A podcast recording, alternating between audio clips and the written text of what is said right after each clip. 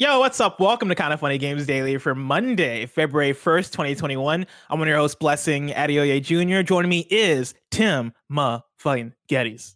Bless, I'm feeling good, man. Coming off a great weekend. Right now, it's me, Bless, and Kevin Coelho doing Kinda Funny Games Daily. What a Monday to be alive. What a Monday. Sonic the Hedgehog show? What? We got shit to talk about. Kevin, what was it that you said right before we started the show? I got the devil inside me. I love Kevin so much. I love that Kevin always throws us for a loop right before we start the show. I appreciate it. It's Tim. Groundhog's Day Eve, Blessing. What are you going to do to celebrate? Yeah. I didn't have any plans. Come on, Bless. What I'll probably do. Bless, it's Carol's birthday tomorrow. Everyone knows that. Oh, it's Carol's birthday. Carol's birthday, same day. Damn. And so, I mean, tomorrow's a big day. I might, you know what I might do tonight to celebrate? I might watch Indiana Jones, the first one. To get ready for In Review this week, your first ever In Review series? Yeah. All that is Indiana Jones, a series that I've never really cared about, but now that we're doing an In Review, I'm very excited to actually jump into. Because this is like the only excuse. Yeah, it's like it's tailored around it where it's like we need the fresh perspective. Yeah, no, I'm definitely going to bring a 2020 perspective into Indiana Jones. So I'm very excited for that. Of course, that's happening. What, this Thursday? This Thursday for people. Look out for that In Review of Indiana Jones. But this is In Review. Tim, this is Kinda Funny Games Daily. So let's talk about some video game news like Switch sales surpassing 3DS, MLB The Show coming to Xbox, and more, because this is Kinda Funny Games Daily each and every weekday at 10 a.m. live right here on twitch.tv/KindaFunnyGames. We run you through the nerdy news you need to know about. If you're watching live and correct us when we get stuff wrong by going to kindafunny.com/you'rewrong. If you don't want to watch live, you can watch later on youtube.com/KindaFunnyGames, roosterteeth.com, or you can listen later on podcast services around the globe by searching for Kinda Funny Games Daily. To be a part of the show, to patreon.com/KindaFunnyGames, where bronze members or above get to write in, and silver members or above get the show ad-free with the exclusive daily post show. Housekeeping for you. Thank you to everyone who came through over the weekend during our second 12-hour live stream. We had various goals, such as me and Andy playing scary games, Greg hosting an episode of The Blessing Show, and more. Isn't that right, Tim? Oh, it's damn right. We hit them all. Smashed it. Did we hit them all? So stoked. I mean, we hit them all of the, we hit the stretch goals. We got up to the 100K, which is the most. I didn't realize we got up to the 100K. Wild. Yeah, that's wild. Oh, yeah. Holy shit. Oh, yeah. We got to the 100, baby. Oh, my God. We got to the second Greg Miller Community Podcast-a-thon. Crazy. Yeah. Oh, my God. That's actually very exciting because that means way more things are happening that I even realized. Yeah. Oh, so yeah. Look forward to that. Very the second cool stuff. I can't wait for the Greg Miller Community Podcast-a-thon because that's something where before I got hired at Kinda Funny, that's something I would have dreamed of. Like are those being hosted on Twitch also? On our Twitch, yeah. The plan is Greg will do a whole day, 2 whole days now, with different community podcasts, and they'll be able to do whatever they want with them, obviously. But also, it'll be on twitch.tv/KindaFunnyGames for the exposure and shout outs and all that. That is awesome. Of course, if you missed out and you want to know what supporting can get you, you can head over to kindafunny.com/Patreon and check out the perks over there. Thank you to our Patreon producers, Graham of Legend, David Mintel, Trent Berry, Blackjack, Louise Aguiar, James Davis, and the Nanobiologist. Today we're brought to you by Brooke Linen and Honey, but I'll tell you about that later. For now, let's begin with what is and forever will be the Roper Report. It's time for some news. We have 6 stories today. A baker's dozen. Starting with our number 1. Nintendo Switch has sold nearly 80 million units. 80 million units. This is from Christopher Dring at GamesIndustry.biz. Nintendo Switch has eclipsed the lifetime sales of the 3DS in less than 4 years, Nintendo has said. The firm revealed in its latest financial report that 79.87 million Switch devices have been shipped worldwide. The console is currently Nintendo's 5th best-selling machine behind the Nintendo DS with 154 million, Nintendo Wii with 101.6 million, the Game Boy with 118.7 million, and the Game Boy Advance with 81.5 million. In terms of sell-through, meaning in the hands of consumers, Switch sales are at around 74 million, Nintendo estimates. 532.34 million Switch games have been sold since its release in March 2017, putting it behind just the DS with 948.72 million software sales and the Wii with 921.85 million software sales. The sales figures are part of the company's latest financials for the 9 months ending December 31st, 2020, where the firm has already hit its annual net sales target of $13.4 billion, a 37% increase over the year before. I'm going to say that again, a 37% increase over the year before. Nintendo Switch has shipped 24.1 million units over the 9-month period, a rise of 36% compared with the same period the year prior, and making it the most successful sales period for the console to date. 16.7 million was of the normal Switch variant, with the remaining 7.3 million being the Switch Lite device. 24 million was the company's previous estimate, and Nintendo says it will ship 26.5 million by the end of March.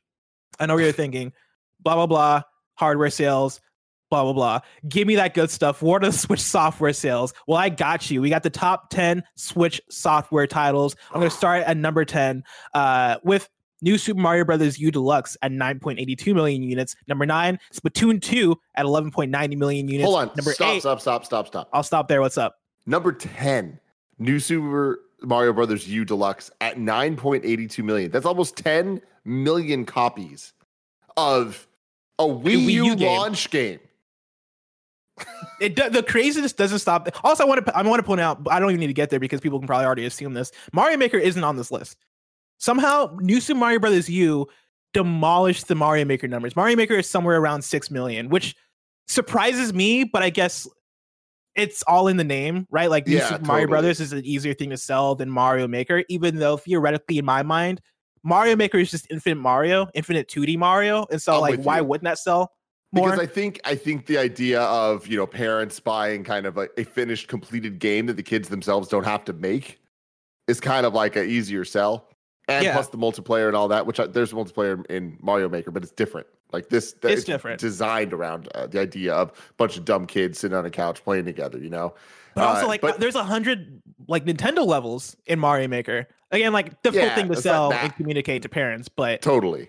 But here's the thing: you're saying this like that you're surprised. 6 million is still a fuck ton of units sold for Mario Maker 2. So sure, it's not in the top 10, but oh my god, that is a 100%. So that's number 10. Number 9, Splatoon 2 at 11.9 million units. Number 8 is Pokemon Let's Go Pikachu and Eevee at 13 million units.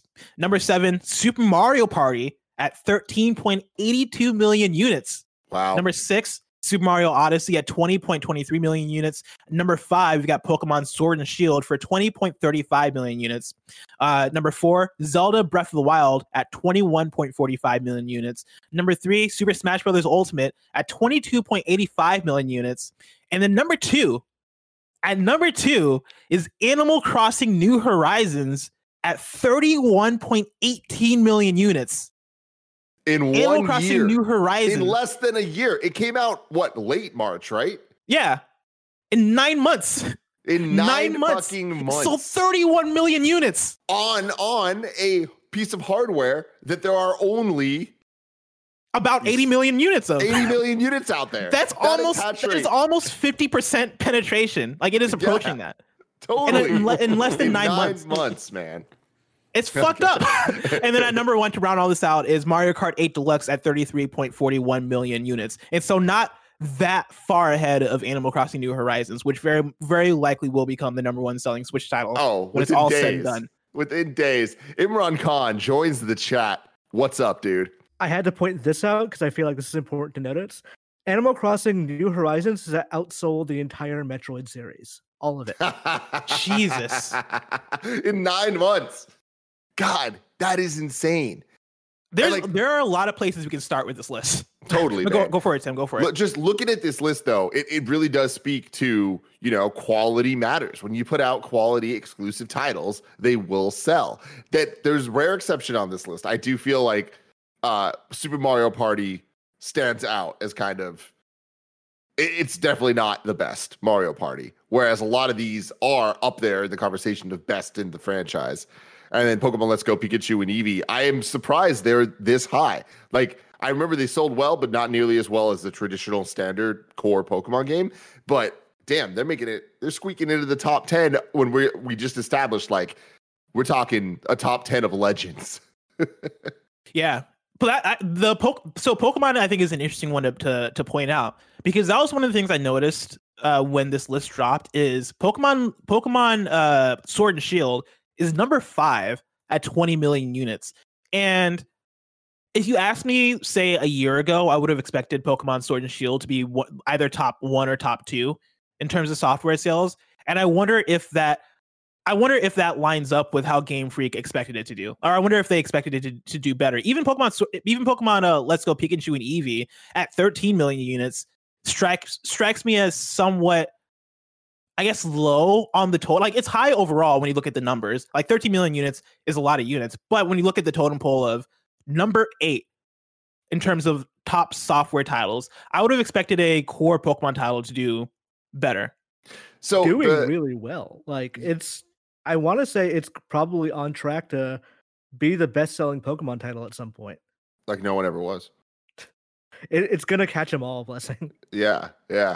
No, I mean, that's the thing is, like, I think that with the Pokemon games, they always kind of just sell over the course of the entire life cycle of whatever the device is. And so I think that Sword and Shield and Let's Go Pikachu and Eevee are just going to keep creeping. But whenever the next Pokemon game comes out, I think it's going to have an even higher base. But the thing is, like Imran just said, it's like, just off the top of this, like, I should probably Google this and look it up, but I'm pretty sure that Sword and Shield, with these numbers, it already puts it above any of the recent Pokemon games. And those were on the 3DS that had a much bigger install base at the time that the things came out. It's number 3. Okay. So it's like a red and green or red and blue, whatever. Then gold and silver. Okay, yeah. That makes sense because the Game Boy install base.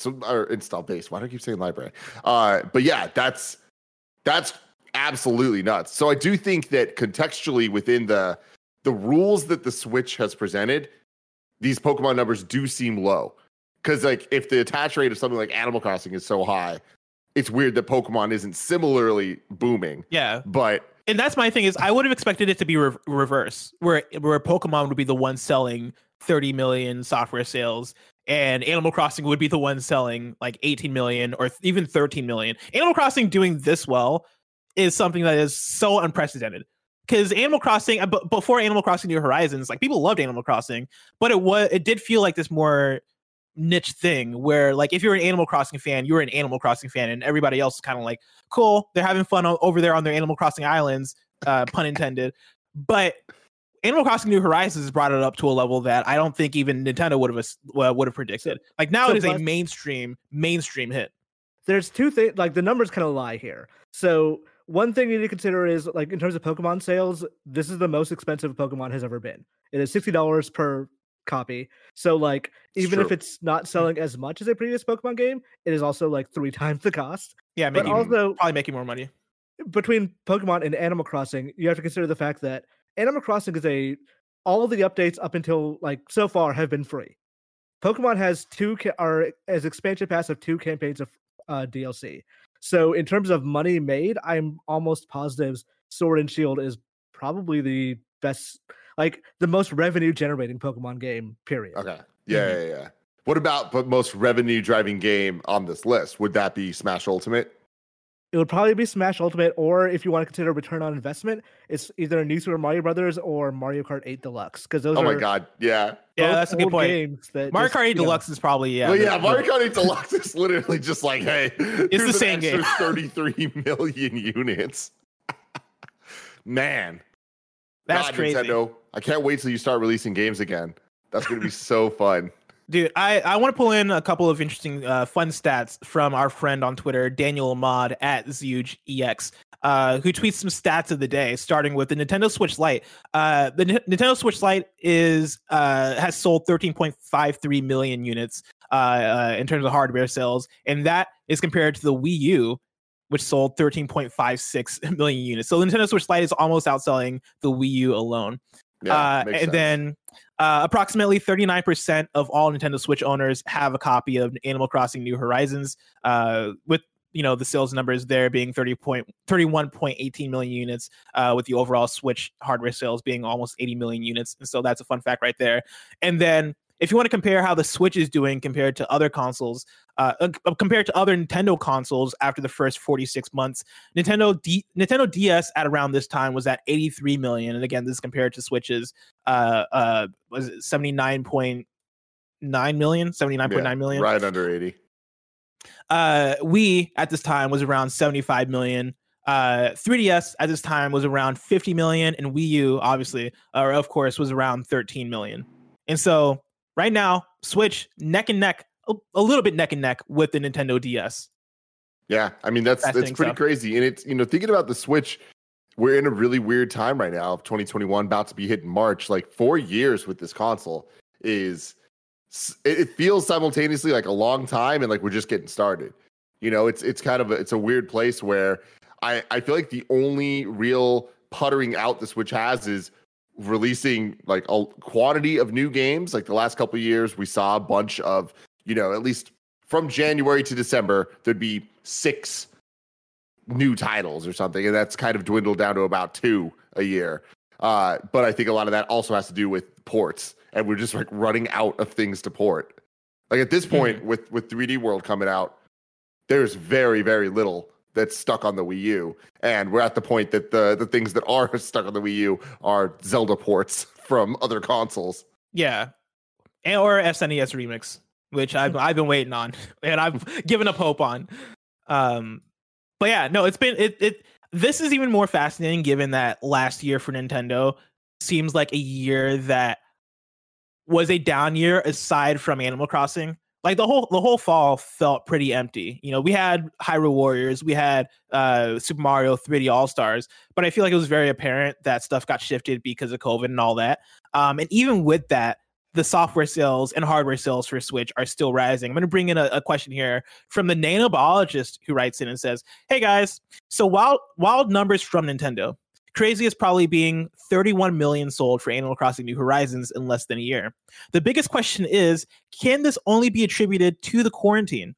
Would Animal Crossing New Horizons even remotely hit these numbers if we weren't all sad and missing going outside right when quarantine started, as well as slowly getting stir crazy as the quarantine went on? Did Nintendo miss out on many more opportunities for possibly holding rumored games like Metroid Prime Trilogy, Legend of Zelda Remasters, Mario Party DLC? Thanks, the nanobiologist." How do we feel about quarantine's effect on Nintendo? I think it's kind of a mix because I do think that there are a lot of copies of Animal Crossing sold to people during quarantine that would have not ever bought it or a Switch without quarantine. I think because of that, that means that the lack of new games isn't necessarily the worst thing because they had such a backlog of games to be able to go back and play. I know personally 3 or 4 people that bought a Switch for Animal Crossing during the stay-at-home stuff and then also got Mario Kart and also got Smash Brothers and also got Mario Odyssey. So it's like, and Breath of the Wild, the kind of going back into the library that the Switch already has of established games that the price still hasn't fucking dropped because it's Nintendo. So it's new to them. Yeah, I think Animal Crossing doing this well was probably inevitable. I think obviously it's doing all these software sales are doing better than they would have because of quarantine and a lot of stuff. I think despite quarantine, Animal Crossing was due for blowing up. I think it's just been one of those things where it's never really had the proper shot at being on a system that had wide penetration. Animal Crossing New Leaf was on the 3DS. Everybody had a 3DS. So I like, it was going to do well on there, but the Switch, I feel like being a different kind of beast when it comes to how everyone has one, right? Like Nintendo only has to focus on one system as opposed to multiple, and Animal Crossing kind of being able to live and breathe and be its own centerpiece on the system that is doing super well is allowing it to kind of have its moment and blow up in the way that it probably wasn't able to before because it was either on the DS, on the 3DS, or on the Wii or on the GameCube, right? Like finally Animal Crossing is kind of have its moment. Hold up. And so like New Leaf sold 12 million copies. That is not a like small number. It granted 30 million is result of quarantine, but it's not like Animal Crossing was not a huge success before this. It was just like 12 million is more than like most Sony first party games sell. Yeah. But 30 million is something else though. Like 30 yes. Almost having 50% penetration is like a this is magic now. Like now this might be our biggest franchise. I mean, well, crazy to think that's about. The thing is like once you start talking about 30 million, it's like how many games period have even sold that much? You know, like that. God. That's like Mario Kart, Wii, New Super Mario Brothers, Wii, GTA, Tetris, Minecraft. Yeah, that's crazy. That's crazy. Animal Crossing is in that conversation. And then Mario Kart now, Mario Kart 8, which is, I guess if you combine the two Mario Kart 8s. I'm sure that gets it even higher. Oh, yeah, 100%. But then also to Daniel Bodge's question, right, of like, what would it like? Did Nintendo miss out on more opportunities like putting out Metroid Prime Trilogy or other games?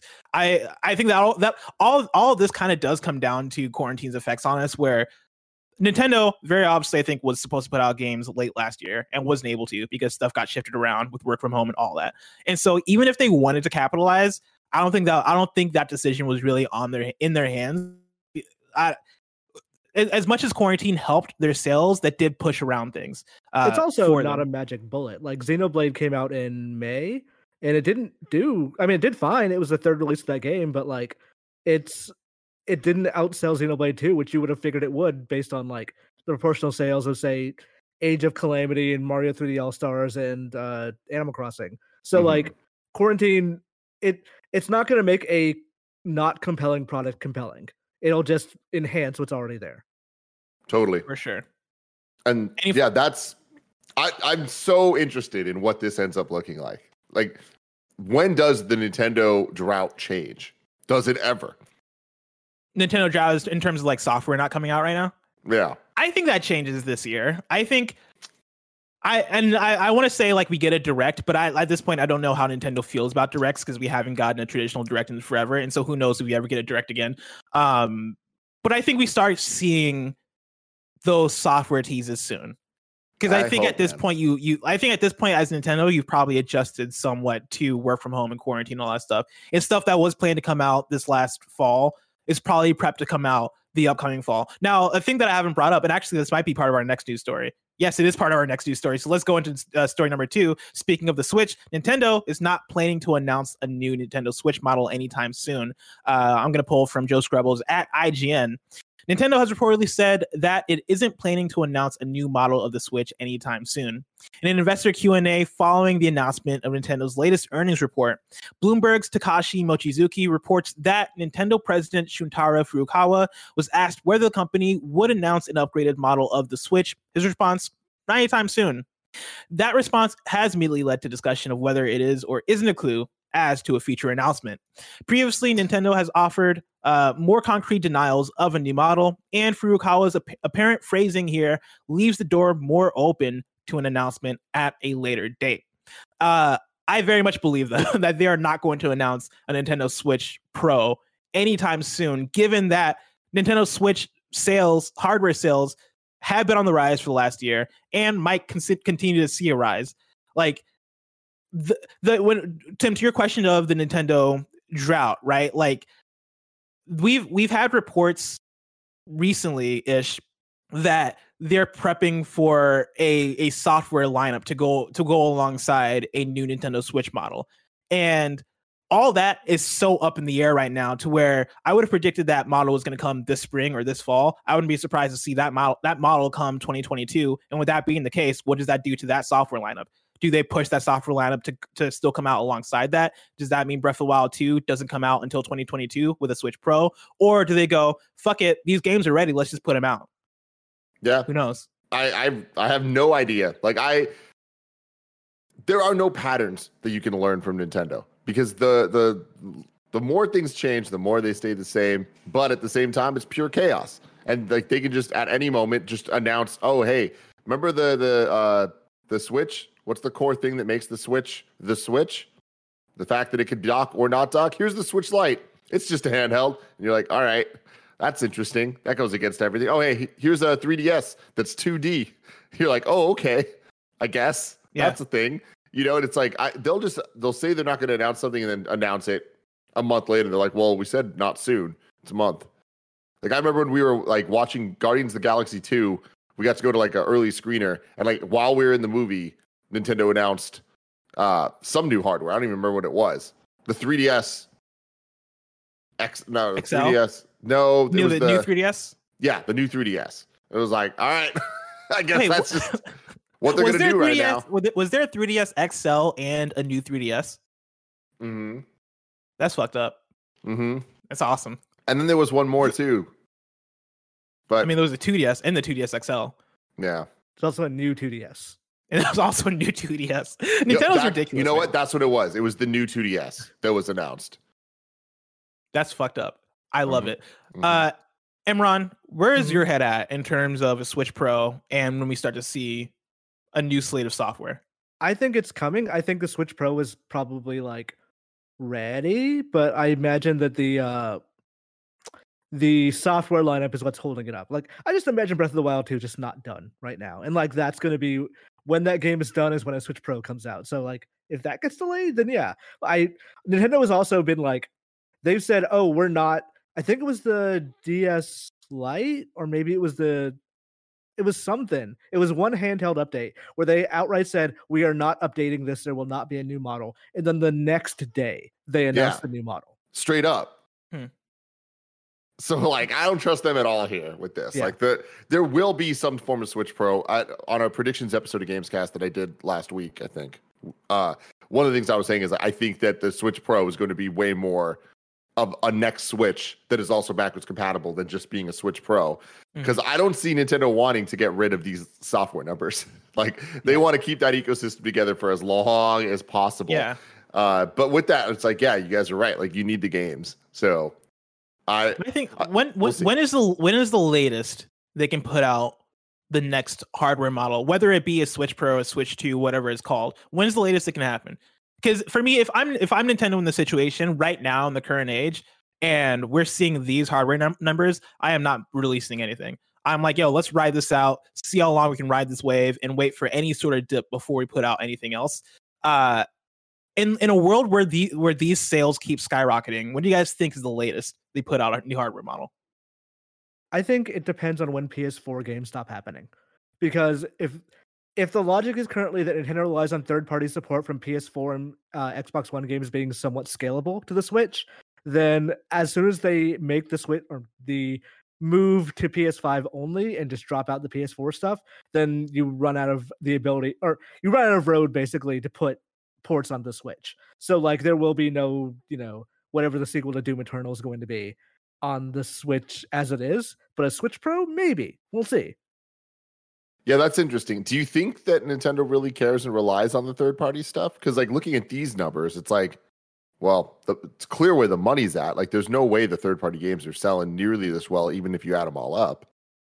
They sell decently. They sell enough that Nintendo keeps like, we haven't gotten a general direct in the years, but we've gotten like what, 4 partner directs. Like they rely on third parties at this point to fill those holes. It's just, you know, how much longer can they rely on them? Especially like think about it from the other side, not what PS5 games can we port down, but what Switch games are we able to port up? Because most Switch stuff is like, let's take Monster Hunter Rise for example. We know that's going to come to PC at some point.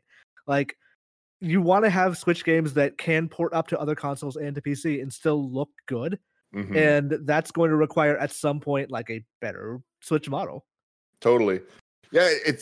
I see it from such a different perspective than you, where to me, I think that ASAP, they got to get that thing out when it's ready, when they have the game lineup and all that. But like the moment they get a Switch Pro out with Breath of the Wild 2, you can kind of just start this slate of titles, sequels.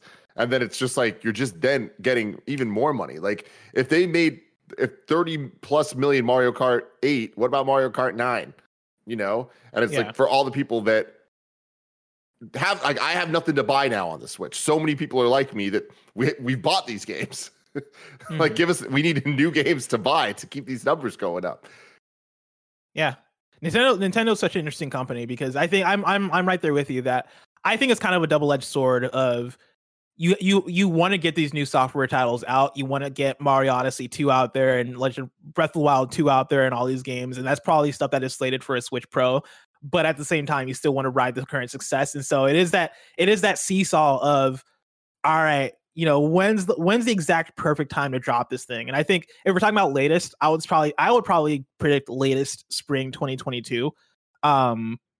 But maybe it's fall 2021. Like, who knows? I could see Nintendo looking at the tea leaves and being like, well, obviously we're doing so well in 2020 because of COVID and work from home and the video games industry overall seeing that spike. And so how much longer do we expect that to go for? 2020 fall 2021 could be a reasonable time to drop, because as Nintendo you might predict that's when that fall off might start to happen.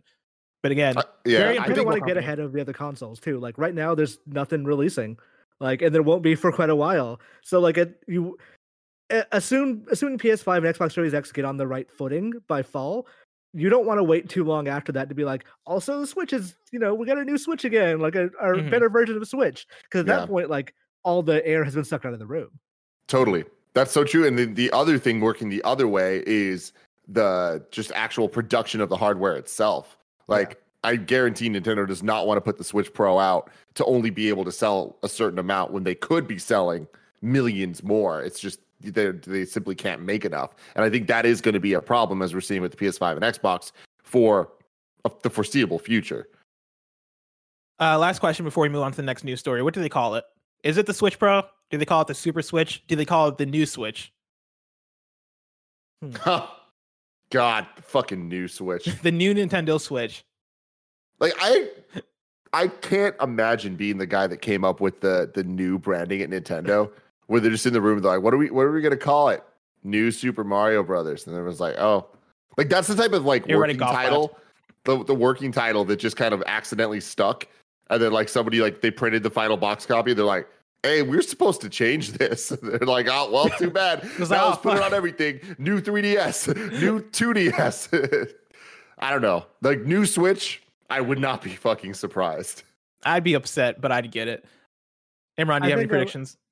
If we're thinking, okay, so follow me here. Mm-hmm. If Switch Lite was the portable Switch, Switch Normal is the hybrid Switch, and maybe a Pro is going to be an at-home Switch. Well, Switch Heavy, Switch Big. I don't know, like Switch Home, Switch Max. I think is pretty good. XL was with their old branding, but I think that's XL would make sense. It's a little dated at this point, though. Yeah. Because like, there's like concerns of like, hey, we want to do a name that is like not too masculine sounding too. Because I know like they've always lived in fear of the fact that Game Boy is too masculine sounding a name, so enough women didn't buy it. And like clearly there are women who are buying Switch in like large numbers. So you don't want to have a name that turns them off, I guess. Interesting. Like a Switch. Imran, thank you so much for joining us. All right. I'm out. Later. Good one, Bless. I liked that. Thank you. I appreciate it. Story number 3, MLB The Show 21 is coming to Xbox. I'm pulling this from Xbox themselves over on Xbox Wire. They write, we're excited to share that with our announced extension with MLB and MLB players, MLB The Show 21 will be available for the first time ever on Xbox Series X and S and Xbox One. This is a very exciting moment for all of us, as the storied franchise will be accessible to more gamers than ever before. We would like to thank everyone at PlayStation, Xbox, Major League Baseball Players Association, and the San Diego studio for working diligently to bring MLB The Show to more players. Over on Xbox Wire, they also talk about cross-platform play and cross-progression. That's right. With the show live on multiple platforms, users will be able to play against each other online with cross-platform play in MLB The Show 21. In addition, cross-progression allows you to earn and use content on whichever platform and generation you choose. MLB The Show 21 launches April 20th, 2021. The standard edition on Xbox One is $59.99 US dollars, and on Xbox Series X and S for $69.99 US dollars. Tim, it's happening. Finally. Man, there's a lot here. First off, it's awesome to see that the game's coming to Xbox. Like, that's such an unexpected change that was announced last year. The cross-play, cross-progression, all of that. This is the future that I want to see from video games. And I love that it's starting. You know, it's beginning to be more of a normal thing, an expectation for games, that you're able to keep your save and play somewhere else if you wanted to, even if that gets pretty expensive.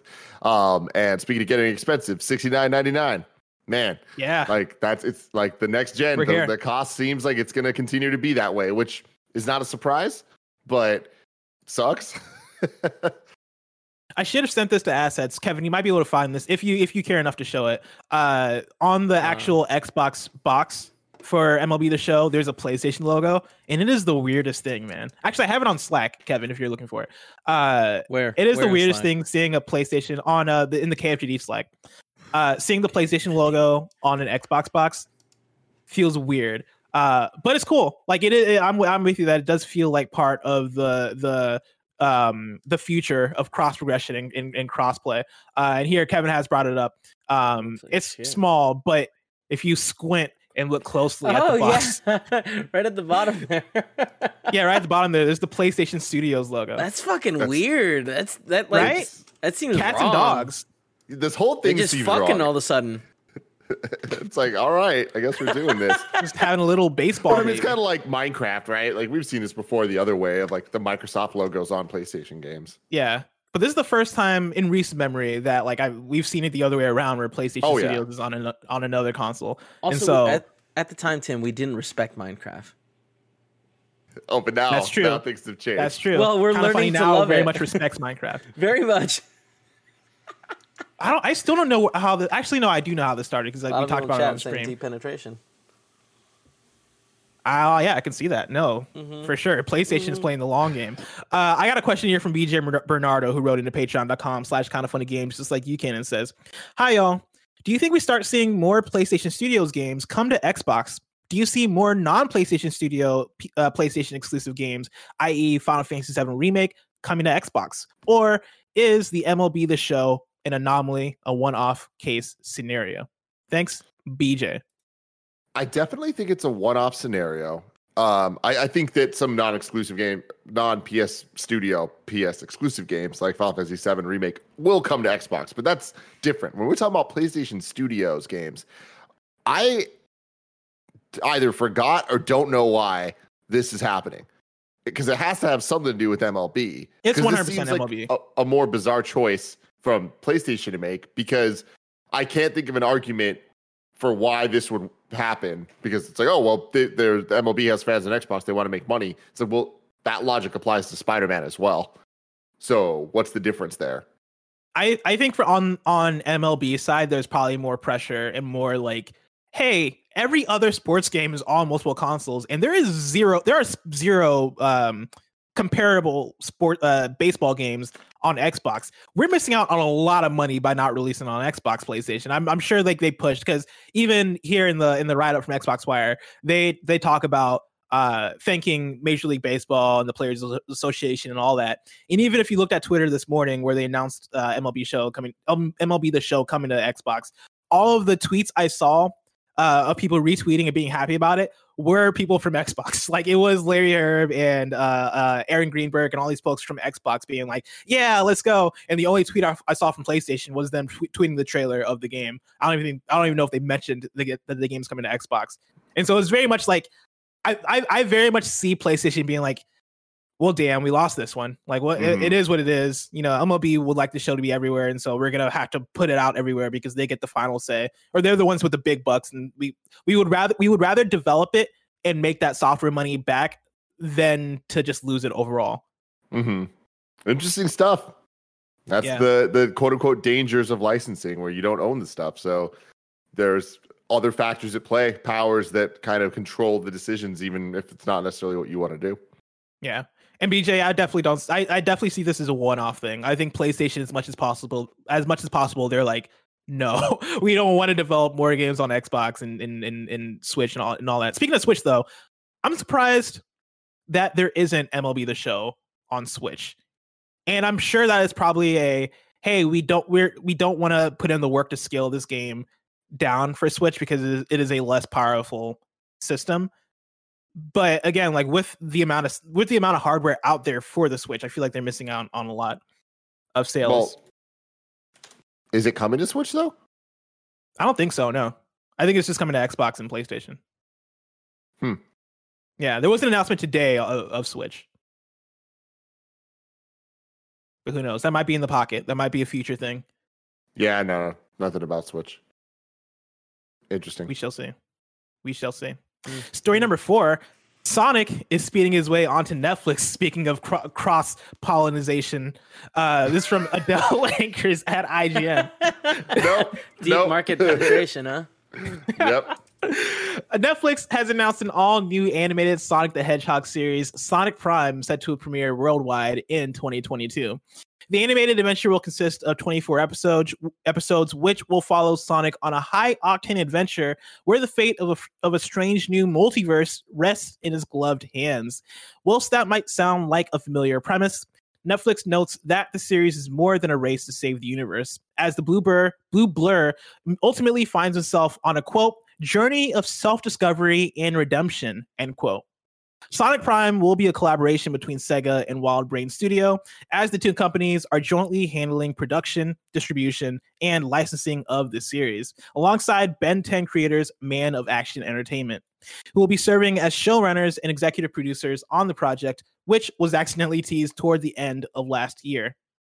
For some reason, it says lightsaber at the end of this article, and I don't know what that's about. That might be a copy and paste error. Tim. Yeah. I was trying to get the kids to make a prediction that you were going to say lightsaber at some point.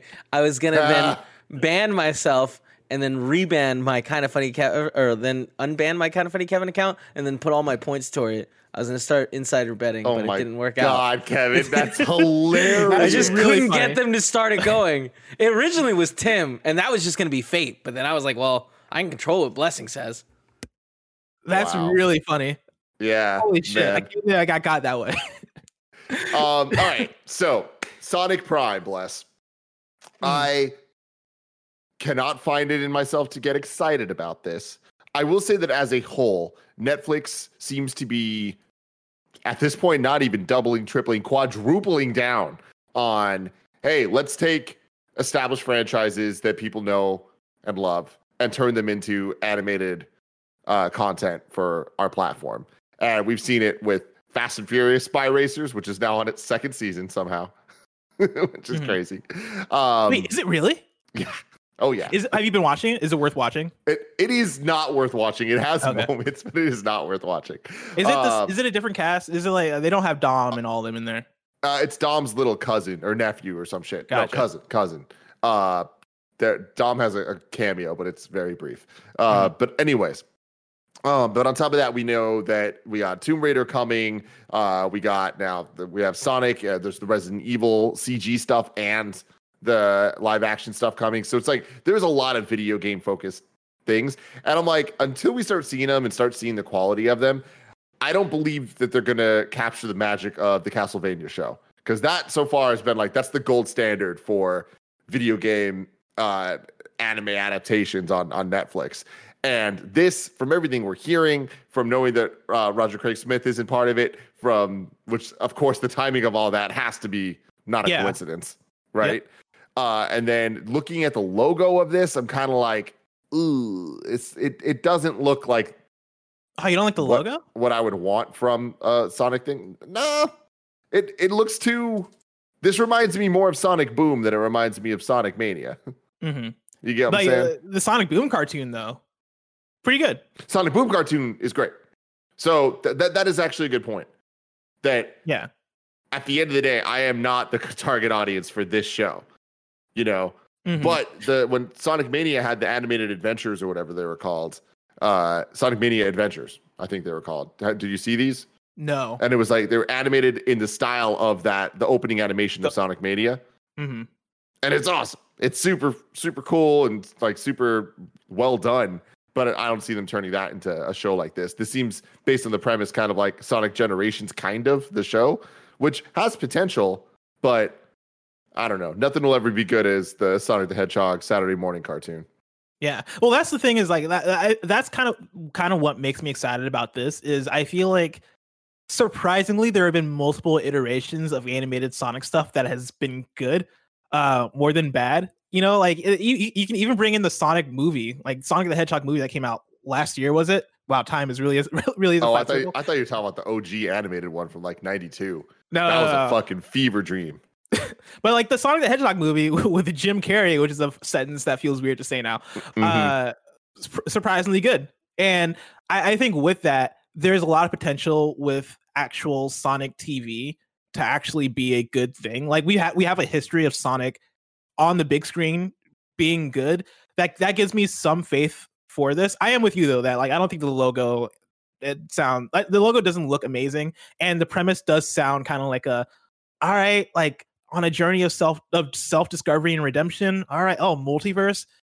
Okay, let's see what this is about. Like none of that really sounds Sonic-y to me. But at the same time, like what does sound Sonic-y? Like everything about Sonic is very much a what's edgy, what's fun, what's cool, what's for kids. Like that's pretty much Sonic summed up. And so this is probably going to be that. And with that, it probably won't be all the way for me, but I'm down to see what they try. I think this sounds like it could be pretty fun.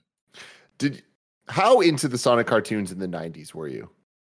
I was never super into them. I remember watching there was a channel called Jetix. Or no, I don't even know if it was a channel. I think it was a programming slate on like Fox. It was like Toonami. It was like Toonami, but for like Fox or something like that. Mm-hmm. And there was a Sonic cartoon on there that I think might have been Sonic X or something like that. Yeah, it was because Jetix was a Fox Kids thing. The Fox Kids essentially eventually turned into Jetix, and they'd play a bunch of reruns of Sonic X, Kirby Right Back at You. Yes. Oh, dude, I fucking love Kirby Right Back at You. There was an F-Zero anime. Was there on Fox Kids on Jetix? Yeah, dude. Yeah. How did I miss this? Yeah, straight up, man. F fucking zero. But dude, back in the 90s, Sonic was crazy. There was 3 concurrent animated shows of Sonic the Hedgehog. There was The Adventures of Sonic the Hedgehog. There was way more Looney Tunes than anything, where there was like, it was more based on the games than the other ones. Then there was Sonic Sat-Am is what they called it, which was the Saturday morning cartoon. That was awesome. That's what the comics are based on, with like Sally and all the like other characters that are trying to tell a deeper, like cool story with like princesses and shit. And it's kind of like what the Sonic 06 game was trying to do, but like it did it really wrong. But that show's awesome. And then there was Sonic Underground, that was Sonic and a couple of his friends were in a band. That one didn't run as long. I think that was only one season. But then eventually there was Sonic X. That was like I want to say early 2000s. Yeah, that would have been Sonic like 2003, 2004-ish. And that was him hanging out with a bunch of humans and shit. Yeah. I remember digging that as a kid. I don't remember much about it, but I remember digging it. My one question about this story, though, is with the recent announcement of Roger Craig Smith not continuing as Sonic and them now announcing a Sonic Netflix show, do you think this ties in to the next Sonic game? Wouldn't be surprised. Because I feel like the timing of everything would lead me to believe that whoever's voicing Sonic in this show is probably also going to voice Sonic in the game. Yeah. Which would make me think that maybe they're tied. Yeah, probably. We shall see. Sonic Prime as the name of a game. I could see it. Yeah, that lines up. Before we get into our next news story, I want to tell you about our sponsor, of course. You can go to patreon.com/KindaFunnyGames where you can get the show ad-free. And speaking of ads, this episode of Kinda Funny Games Daily is brought to you by Brooklinen. Life is too short to sleep between anything less than really nice sheets. But maybe you looked at some retailers and calculated the years of interest you'd pay on just one setup and gave up. Trust me, go check out Brooklinen. Brooklinen was started by Rich and Vicky, who also tried to find beautiful home essentials that didn't cost them an arm and a leg. And when they couldn't, they founded Brooklinen as the first direct-to-consumer bedding company.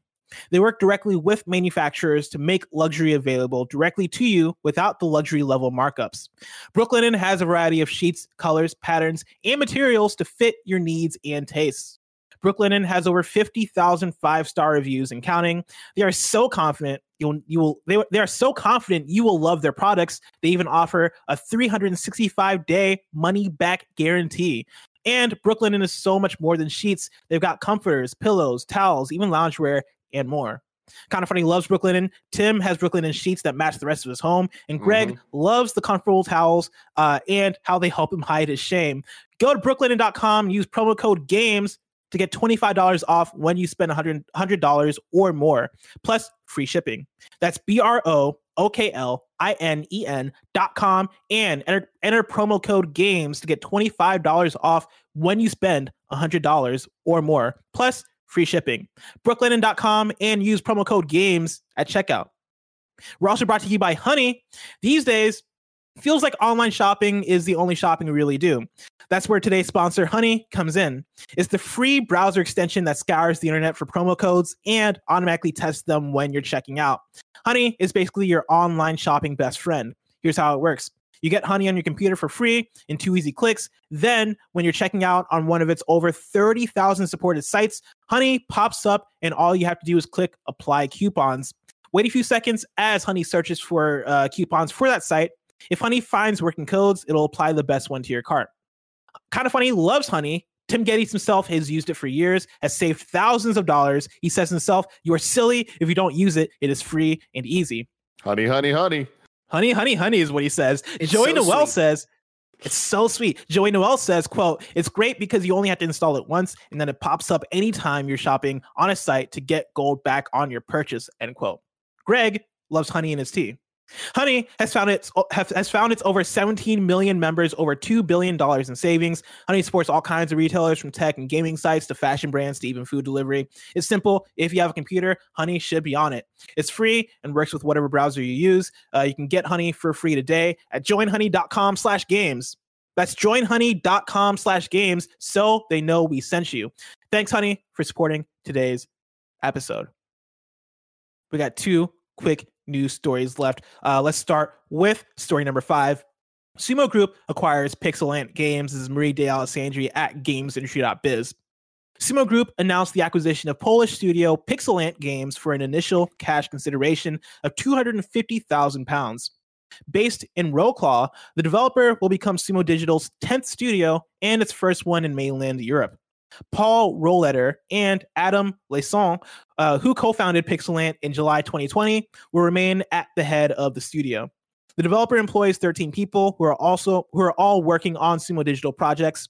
Sumo aims at growing the studio's headcount rapidly, the studio announcement said, and focus on winning third-party contracts while continuing to work on Sumo Digital projects. Pixelant will also have the opportunity to work on an original IP. So go get them, Pixelant Games. Our last news story for the day, story number 6. There's another cool-looking AAA game coming out of China. Kevin, if you can pull this up for the people, I have a link for you in the doc under this news story.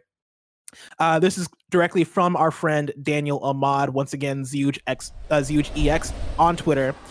Here is a short teaser for Project DT, an action game set in a futuristic sci-fi world.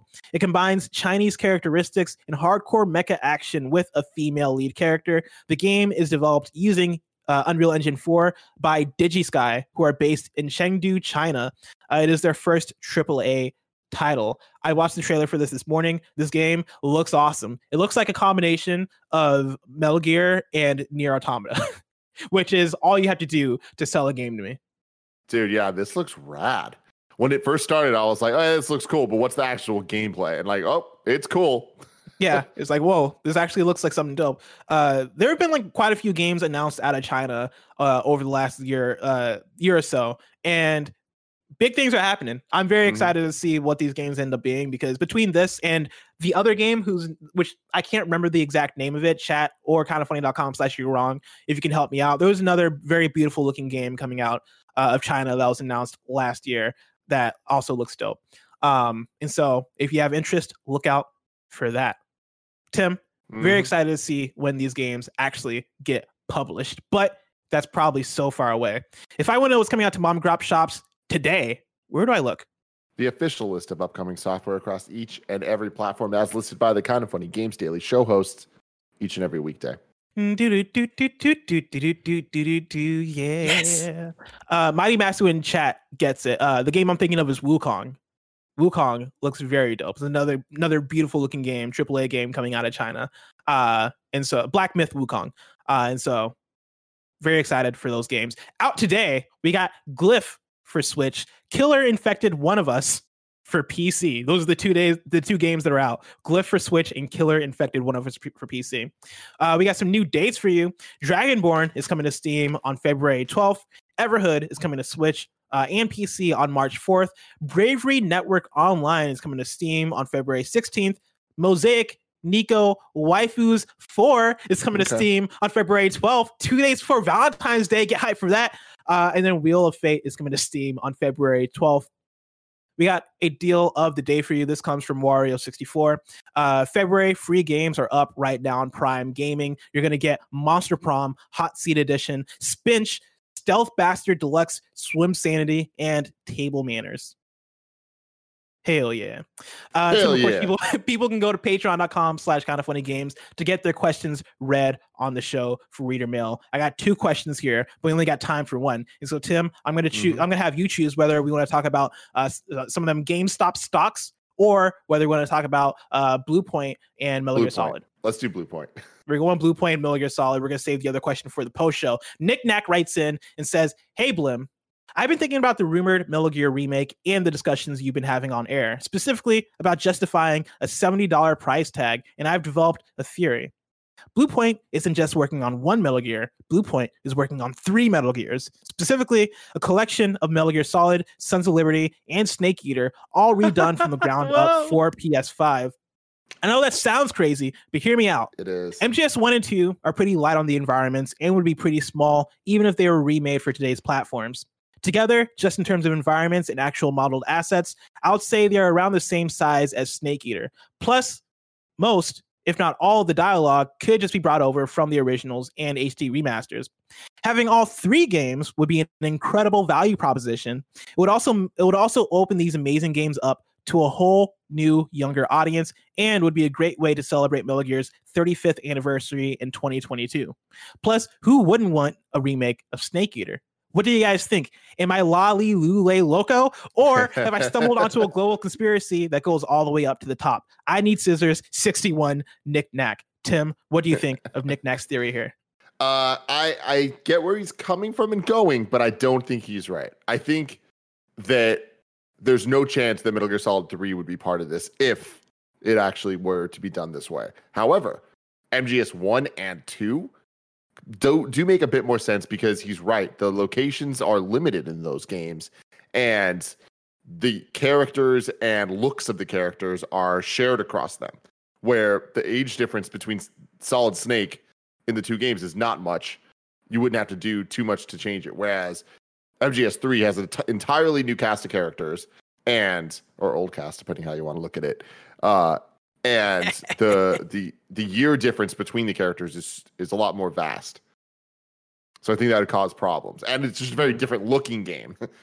But yeah, I could be kind of into it. Although I do think there's a higher chance, and maybe I'm just getting fucking crazy here, but some type of Metal Gear, Metal Gear 2, and Metal Gear Solid remake. That's what I'm talking about, Tim. That's what I want. That's what I want them to bridge the gap between Metal Gear Solid 5 and Metal Gear Solid. Because that gap right there, there is so much story that can be told, and it's a shame that Kojima wasn't able to finish that up, because it felt like that's where he was going. Like it felt like the game after Metal Gear Solid 5 ideally would have been the remake of Metal Gear and Metal Gear 2, and telling the story to bridge that gap. And so if I could choose anything, it would be Blue Point remaking those games, but it's difficult because I would also want Kojima to be involved in some way in that, because I feel like that's his story to kind of wrap up and tell. That said, I do like Nick Knack's theory of them doing Metal Gear Solid and Metal Gear Solid 2, though I do think Metal Gear Solid 3, if they were to remake Metal Gear Solid 3, I'd want that to be its own standalone thing. Me too. I think you could take that and give it the Blue Point treatment, and it could stand alone as a $60 or $70 game. Whereas Metal Gear Solid 1, I think that's more difficult to do, and Metal Gear Solid 2 is a bit of a shorter game compared to, or more contained game compared to Metal Gear Solid 3 and beyond. So to package them up that way, Metal Gear Solid 1 and 2 would be awesome. What Nick Nack is getting at here also sounds a bit like what they're doing with Mass Effect Legendary Edition, which I would be down for, though that sounds less substantial. Than what we usually get from Blue Point, with modern Blue Point being Demon's Souls and Shadow of the Colossus, and so who knows?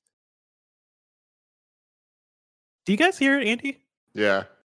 Do they hear Andy? Yeah. No, I don't think so. He's screwing some shit up. I'm gonna. You shouldn't hear him now. Gotcha. I got very really stunned. Yeah, I was like, why is Andy whispering nonsense in our ear like the ending of Metal Gear Solid 2 spoilers? Now it's time to squad up. I got a squad up here from Matt, who writes in and says, hello, I would like a squad up shout out to help promote a gaming tournament we're holding this week to raise money for Macmillan, a cancer charity in the UK. Many of us have lost family and friends to cancer, and COVID has left many charities seriously struggling for funds. Every day this week, we are playing games.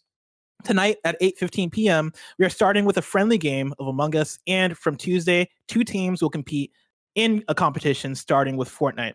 We'll also be playing Fall Guys, Apex, FIFA 20, and Warzone. The winner will be announced on Sunday. Everything kicks off at 8:15 p.m. UK time. You can watch it on twitch.tv/nudejob2020. That's definitely a username. Nudejob2020. That's NOODDJOB2020. If people can donate, they can go to gameheroes.macmillan.org.uk/fundraising/nudejob2020. That'll be in the description for you guys to check out. A shout out would really help us out in raising money for a great cause. Have a lovely morning. Again, if you want to check that out live, Matt will be streaming over on twitch.tv/nudejob2020. Now it's time for kindafunny.com/you're wrong. What's up, Tim? No, it's Kevin. Oh, sorry, what's up, Kevin? I would just like to explain that I was not snickering at the little foundation they're doing there. Andy just said he apologized, then it came out of nowhere, and you guys couldn't hear, and I thought that was funny. Gotcha. Yeah. Did he apologize just to you, or did it? Yeah, well, I messaged him, and he clearly just read the Slack and was like, "Oh, sorry, Kevin." It came out of nowhere. It caught me off guard, And I knew you guys couldn't hear it. And something about that made me giggle. I'm caught off guard for sure. Let's see here. Were you wrongin'? Let's see here. Kebab says the Vita came out in 2012, and I don't know what that's from. It's just that's interesting. I heard we're might be from some other. I'm apologizing like Andy. I'm apologizing. I'm sorry. I'm sorry. Oh, could you guys hear that? Oh, I see. Kenpo writes in with "You're wrong" and says new job is actually no odd job. That makes way more sense. That's a great username. No odd job. When you read it all together, it looks like new job. It does look like new job. Yeah. Yeah. Huh. That makes way more sense. Still not great, though. You know what I mean? But it's a GoldenEye reference. I love it. A nailbologist here says, Miss News, Xbox Series X/S sold its entire stock available last quarter and will have a shortage until at least June. Kebab says, it's worth pointing out that the production company making Sonic Prime, Wildbrain, are the modern form of Deke Entertainment, who made the original 3 Sonic cartoons. This is a multiverse show, so imagine a crossover with Sonic Saturday Morning Cartoon and Underground. That would be freaking awesome, and I would watch the hell out of that. Wait, is that D-I-C? Yeah. That's how it's pronounced? Deke. Yeah. Remember the cartoons would end? Voice. Yeah, you're right. And it would have the little thing like, Deke. Yeah, I'd always be like, Dick. Every time I said it. They're saying it wrong, Yeah, give it some hard dick. This is the last "You're Wrong" I'm going to pull. We went really far. This is from Timmy Buddy and "You're Wrong." Jetix was a Disney venture that first aired on Fox Kids in 2001 and then moved to Toon Disney in 2004. Then in 2009, Disney did away with Jetix when they turned Toon Disney into Disney XD, where they still air Jetix-style anime shows like Pokemon X and Y, Beyblades, and Yo-Kai Watch. Oh, Beyblade. Remember Beyblade? I used to love Beyblade back in the day. Beyblade was after my time. I was also honestly a little too old even for Yu-Gi-Oh, but me and my friends were like, fuck that. Age is just a number.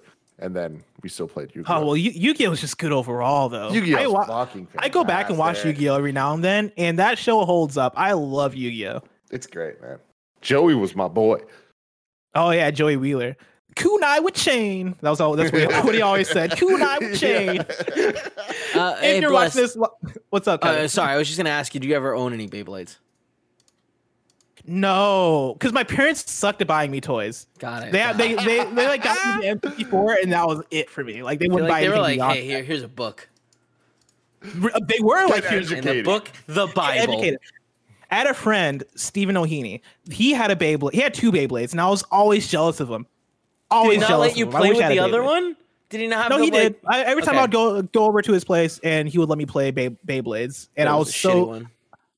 Like he'd have the cool one. He always had the basic one. Yeah, it's got one blade and no bay. Let's get to the phone show. This week's hosts for Kinda Funny Games Daily go like this. Tomorrow it is Greg and Gary Witta for Witta Wednesday on Tuesday. On Wednesday, it is me and Imran Khan. Thursday, it is Greg and Tim. And then Friday, it is Greg and Laura Kate Dale for Kinda Funny Spotlight. Of course, if you're watching this live on Twitch, after this is Snowbike Mike, Andy, and Nick watching some fun clips and playing some of that there Warzone. This has been Kinda Funny Games Daily, each and every weekday live right here on twitch.tv/kindafunnygames. We run you through the nerdy news you need to know about. We have a Patreon post show for those that are subbed at the silver level of patreon.com/kindafunnygames, so stick around for that. Otherwise, until next time, it's time to duel. Whoa, you nailed that. Thank you. I